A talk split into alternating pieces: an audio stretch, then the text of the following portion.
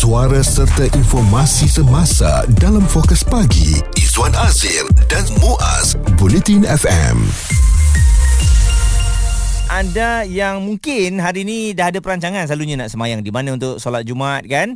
Uh, dan benda ni saya yakin ada di antara kita yang kadang-kadang tak faham dan juga tak tahu pun. Rupa-rupanya bila kita cas-cas telefon di masjid ni sementara nak menunggu kutubah ke nak menunggu masuknya waktu solat ke Izzuan uh, yelah ianya amat merisaukan. Takut ianya adalah satu perbuatan yang haram. Betul. Jadi sebenarnya kita perlu ambil cakna ya tindakan-tindakan ringkas macam ni. Um, kalau kita datang ke masjid kita bawa charger kita untuk tumpang charge. Ha, dan kita kata takkanlah masjid kedekut sangat tak bagi kita charge. Bukan soal kedekut tak kedekut eh. Ianya soal sama ada halal atau haram hmm. tindakan kita itu kerana menggunakan tenaga elektrik masjid yang bukan kita bayar. Dan kita kata tak apalah masjid banyak duit. Tiap-tiap minggu berapa ramai orang sedekah? Hmm. eh eh orang sedekah tu untuk pembangunan masjid bukan untuk bayarkan bil telefon kau kan? Ataupun bayar bil elektrik yang kau guna untuk telefon uh, charge telefon charge laptop dan sebagainya sebagainya semua itu kita perlu ambil ingatan supaya kunjungan atau kedatangan kita ke masjid hanya membuahkan pahala bukan menghasilkan dosa. Yang paling kita risau ni yang kita tak perasan lah kan? Sebab nak charge telefon tu kena bawa charger. Penapis air yang ada di setiap masjid dan juga surau ni hmm. yelah kita mungkin nak ambil sebotol je. Sebab yelah itu kan boleh refill balik. Uh-uh. ha, jadi dalam kita nak mengambil uh, tanpa sengaja tu kita risau juga ya. Walaupun nampak simple tapi takut ianya jatuh haram dan satu lagi ada yang kata tak apalah saya ambil air sikit saya ada rumah lah RM10. Ah okey jadi bagaimana agaknya yang boleh kita lakukan apabila nak menggunakan harta masjid ini berikut pencerahan daripada Ustaz Azhar Idrus. Kita nak cah telefon di masjid yang ulama-ulama kata tu bukanlah jual beli. Oh, bahasa nak cah telefon gini masjid, bu BTCL. Bukan maksud begitu. Jika kita sudah melakukan kesalahan, cah handphone kita di masjid, kafarahnya sebaiknya kata ulama kita sedekahlah dalam tabung bukan kita nak cah pergi di masjid bubur fitilah tabung ha, kena beza situ. Nah ha, jadi kita sudah melakukan Allah mak salah aku pergi cah mari dulu di masjid. Ha, jadi kita lipat balik lalu kot tu tebuk puluh ya kafarah faham lagi mudah-mudahan terampun kesalahan kita itu. Ha, itu maksudnya bukan boleh nak gicah lepas tu buat biti nah lepas tu kata ayah macam tapi mata mana cah ni eh ayah biti lah akhirnya jadi jadi bermasalah. Ha, jadi itu antara jawapan yang diberikan oleh Ustaz Azaidrus. Mm-mm, dan uh, mungkin kalau anda tak berapa faham bahasa Terengganu kat situ, maksudnya kalau kita nak charge, mungkin elok juga kita sedekah beberapa ringgit ke dalam tabung masjid dengan niat bahawa ya Allah aku gunakan elektrik dekat masjid ni uh, dan inilah sedekahku untuk uh, mudah-mudahan engkau ampunkan aku sebab tadi aku telah gunakan elektrik ini untuk charge telefon atau charge Mm-mm. laptop atau guna air berlebihan mandikan anak-anak dan sebagainya uh, siapa yang nak tanggung? Uh, kalau kata bukan kita yang meletakkan duit sedekah dalam tabung tu. Ya. Isu terkini dan berita semasa hanya bersama Izwan Azir dan Muaz Bulletin FM kita sedang memperkatakan tentang guna kemudahan di rumah ibadat. Untuk tujuan peribadi ni sebenarnya boleh ke kita charge handphone kita cuci kenderaan kita menggunakan harta benda masjid uh, untuk keperluan peribadi kita uh, yang kadang-kala ada ramai juga daripada kita menyatakan haram untuk berbuat demikian. Itu kekeliruan yang melanda diri kita lah kan. Apabila kita tengah duduk charge telefon kita di surau, ditegur Mm-mm. oleh AJK surau bayar atau masjid. Bayar bil uh, masjid ni ke Ha-ha. kan? Jadi ha. kita pun rasa macam eh surau ni kan untuk keperluan bersama. Dah mula timbul rasa tak puas hati dah marah. Ha, jadi di situ kita nak ada penjelasan. Ustaz Azlan Shah Nabi Suhan, Ketua Pegawai Eksekutif Arba Foundation bersama dengan kita. Jadi Ustaz Azlan mungkin penerangan yang ringkas lah untuk kita memahami dari segi penggunaan harta-harta di masjid ataupun surau ini sebenarnya boleh ataupun tidak? Yang pertama kita sebutkan hadis Nabi sallallahu alaihi wasallam yang sahih Nabi kata al-muslimuna ala syurutihim. Seorang muslim itu di atas syarat-syarat yang telah dia sepakati iaitu hmm. TNC yang kita ada dalam banyak aspek kehidupan ni. Hmm. So bila kita sebut tentang masjid ni, masjid ni tentunya secara logik pun kalau kita fikir kemudahan-kemudahan di masjid itu adalah untuk orang yang datang ke masjid untuk tujuan melakukan ibadah. Hmm. So air wuduk, air apa sebab orang keliru. Habis tu kita pakai air dekat masjid tu untuk tujuan peribadi juga. Mm-hmm. So kena kena clear untuk tujuan solat dan ibadah di masjid memang semua kemudahan tu disediakan aircon dan sebagainya. Tetapi mm. apabila datang satu batas ada perkara yang bersifat peribadi Misalnya telefon tadi, laptop, ada orang nak buat kerja dekat masjid. Boleh tak dia nak cocok dekat uh, soket ataupun plug dekat masjid dan duduk buat kerja dekat masjid. Itu berdasarkan apakah syarat yang telah disepakati. Secara defaultnya masjid tak umumnya lah tak membenarkan kita buat kerja-kerja peribadi menggunakan kelengkapan masjid tu. Hmm. Tetapi kalau ada uh, notis ataupun ada uh, soket-soket tertentu yang masjid khususkan siapa yang nak charge phone boleh gunakan atau nak gunakan laptop di sini boleh gunakan maka ia completely boleh tidak ada masalah. Hmm. Tetapi bila secara asalnya ia adalah hak milik umum dia hanya digunakan untuk tujuan yang telah ditetapkan iaitu untuk tujuan ibadah. Hmm. Dan itu first principle. Baik. Dan mungkin juga ustaz ada yang katakan bahawa masjid ini adalah rumah Allah dan uh, masyarakat memang menyumbang kalau tidak secara uh, harian ia berlaku setiap minggu melalui hari Jumaat ada sedekah yang dilakukan. Uh, jadi mungkin uh, masjid ini sebenarnya tak payah berkira sangatlah kalau kita nak charge dan sebagainya. Uh, ni rumah Allah kan Allah Maha Pemurah. Uh, jadi bagaimana kita nak nak jawab begitu ustaz?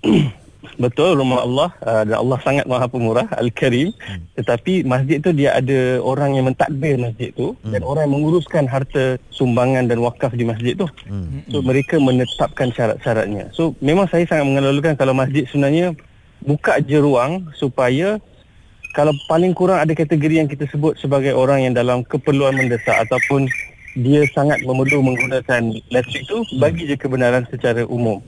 Uh, dan untuk orang yang datang solat di masjid misalnya. Tetapi untuk kita anggap begitu, ah lah rumah ni rumah Allah, buat apa kita nak berkira sangat? Ya. Kita tidak ada hak untuk menetapkan berkira tak berkira sebab ada orang yang menguruskan harta wakaf tu. Hmm. Harta sumbangan tu. So mereka menetapkan syarat dan kita kena hormat. Sebenarnya kalau kita tengok isu ni timbul sebab kita kurang sensitivity bila menggunakan harta awam ni. Hmm. Misalnya di office pun kadang-kadang kita pakai je untuk tujuan peribadi kita rasa benda tu kan dah biasa. Betul. Ah, kebiasaan itu yang menimbulkan tiba-tiba rasa macam eh kenapa kat masjid tak boleh sedangkan asasnya memang semua harta awam ni kita perlukan keizinan hmm. untuk guna bagi tujuan peribadi. Betul ya jelas dan uh, dari segi peminjaman kerusi, meja dan harta Kapet. benda yang lain ni ustaz walaupun katanya untuk komuniti. Ha jadi kita letak oh ni untuk komuniti untuk AJK surau dan sebagainya. AJK surau pun ada jawatan. Kita kan uh, berkhidmat secara percuma je. Jadi kita gunakan sikit-sikit boleh ataupun tidak. Ha, itu balik pada hadis tadi al-muslimuna ala syurutihim. Apakah syarat-syarat yang telah disepakati? Misalnya AGM meeting tetapkan untuk tujuan-tujuan ni Mm-mm. Bukan hanya AJK, karya pun boleh pinjam, karya pun boleh ambil. Jelas. Ha, maka pada ketika itu ia sudah dibenarkan. Maka kita kena lihat apakah syarat-syarat yang telah sepakati dan saya cadangkan pihak masjid sebenarnya make it clear. Sekarang hmm. ni tengah blur ni orang tak sure Betul. boleh ke tak boleh ni. So make it clear. Saya fikir kalau masjid make it clear orang akan ada uh, jelas faham kefahaman mereka dan tak timbullah salah menyalahkan, mengungkit-ungkit macam ni. Jadi mungkin uh, ustaz nak sarankan juga bahawa kalau nak charge handphone tu pihak masjid memang dah letak um, uh, kenyataan ya Ya, boleh charge di sini betul. ataupun dilarang Boleh. charge telefon di sini itu lebih memudahkan orang dapat kefahaman sama ada boleh menggunakan bahagian-bahagian tertentu di masjid ni atau tidak ya ustaz? Betul. Kalau kita travel, kita nampak banyak masjid di luar negara yang dah ada stesen khas untuk uh, charge sebab handphone ni jadi makanan ataupun barangan asasi dah sekarang ni. Hmm. Hmm. Uh, so itu sebahagian daripada sebahagian uh, ulama bahkan mencadangkan kan ada kuliah. Hmm. Bila kuliah orang pakai tablet, orang pakai laptop, menyalin nota. Hmm. hmm. So letakkan di situ bagi tujuan kuliah atau bagi tujuan yang baik, Hmm. maka bermanfaat, boleh digunakan elektrik. Ataupun ada juga pandangan ulama yang kalau terdesak kita tak jumpa orang nak minta izin ni, Mhm. kita pakai kemudian kita sumbangkan sedikit Ah. duit ke dalam tabung masjid. Okey. Cuma saya lebih selesa pada peringkat awal tu kita faham dulu bahawa kita tak boleh sewenang-wenangnya menggunakan. Ustaz Azlan Shah Nabishan, Ketua Pegawai Eksekutif Arba Foundation menjelaskan kepada kita apa yang boleh dan apa yang tak boleh dan bagaimana langkah kita harus lakukan sekiranya terdesak untuk menggunakan segala kemudahan di rumah ibadah. Fokus pagi Izwan Azir dan Muaz komited memberikan anda berita dan info terkini Bulletin FM. Apa yang kita bincangkan pada hari ini adalah untuk penjelasan bersama. Sebab ada kadang-kadang di antara kita tak faham dan juga tak tahu Izwan menggunakan barangan di surau dan juga di masjid tu sesuka hati. Dan uh, kita telah pun mendengarkan pandangan tadi daripada seorang ustaz uh, yang menyatakan kalaupun terpaksa menggunakan peralatan ataupun kemudahan di masjid, apa kata kita sedekah sedikit sebagai tanda berterima kasih kerana uh, membenarkan kita menggunakan alatan berkenaan.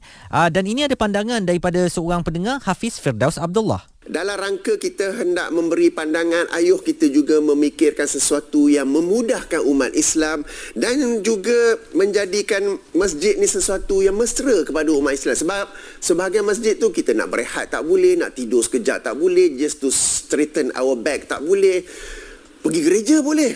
So walaupun kita tahu tentang hukum harta wakaf kita tahu tapi sekadar charge handphone banyak mana sangatlah tu. Sekadar orang tu nak baring sekejap biarlah. Kalau orang tu dia nak freshen up di toilet ataupun tandas di masjid kita uh, mudahkan lapangkan okey jangan kita ni masjid ni sangat-sangat terkongkong kemudian kita pula tertanya-tanya kenapa orang tak mau datang masjid padahal kita sendiri yang telah menjadikan masjid itu satu tempat yang tidak mesra kepada umat Islam Okey, manakala Faridil Fikri pula katanya. Ini ada satu status ya. Dia kata masjid didirikan di atas tanah wakaf. Proses pembinaan melalui kutipan orang ramai. Bayaran bil bulanan melalui kutipan orang ramai. Tiba-tiba haram nak charge telefon di masjid. Dia kata dia bukan nak lawan siapa-siapa tapi untuk bermudah atau memudahkan meletakkan syarat hukum haram itu atas sesuatu perkara macam mengeluhkan masyarakat je. Kita nak masyarakat dekat dengan masjid. Tapi itu tak boleh, ini tak boleh. Macam mana gaya masyarakat nak dekat dengan masjid? Lagipun saya rasa ya menumpang cas telefon di masjid adalah mereka yang musafir bukan bermasahatin di kawasan tersebut. Jaranglah orang yang menetap di sekitar kawasan masjid nak cas telefon dekat masjid. Jadi pena sihat pula menulis di ruangan komen dalam isu ini jika terpaksa cas masukkan duit dalam tabung. Simple. Agak-agak lah win-win situation. Takkan nak bayar sampai RM2,000 sebulan. Uh, katanya kepada Ustaz Azhar Idrus yang tadi uh, memberikan penerangan tak boleh kan gunakan barang-barangan di masjid ni? Dia tulis Ustaz pun manusia juga. Tak sunyi dari silap dan kilap Hmm, jadi uh, kita dah dengar penjelasan daripada Ustaz Azlan tadi. Izwan ya hmm. pada dasar pada awalnya kita kena tahulah ya uh, menggunakan benda tu kalau bukan keperluan masjid ya adalah benda yang haram lah eh. Betul. Uh, tapi ada dimudahkan, ada hmm. kelonggaran yang dibuat sebab tu kalau ada statement ataupun ceramah yang kita dengar ni jangan dengar setengah-setengah. Kena Dia kena dengar full. Betul. Dan kalau awak nak charge handphone tu hanya untuk eh, eh nak buat konten, nak buat konten, nak buka TikTok dan sebagainya kan. Apalah agaknya TikTok tengah cakap ni sekarang ni, uh, itu mungkinlah tak berapa ada keperluan untuk charge di masjid. Tunggu sahaja balik ke rumah charge sendiri. Tetapi mungkin kalau anda nak menghubungi keluarga, ada kecemasan nak bagi tahu dah sampai, takut ibu dan ayah bimbang dan sebagainya, phone pula mati, bolehlah gunakan sekejap. Kita pun bukan nak duduk situ 2 jam kan. Nak charge bagi hidup handphone sahaja supaya boleh bernafas sedikit dan supaya tak terputus hubungan. InsyaAllah kita jaga niat dengan Allah, Allah akan bantu mudahkan urusan kita. Pendapat, komen serta perbincangan fokus pagi Izwan Azir dan Muaz Bulletin FM.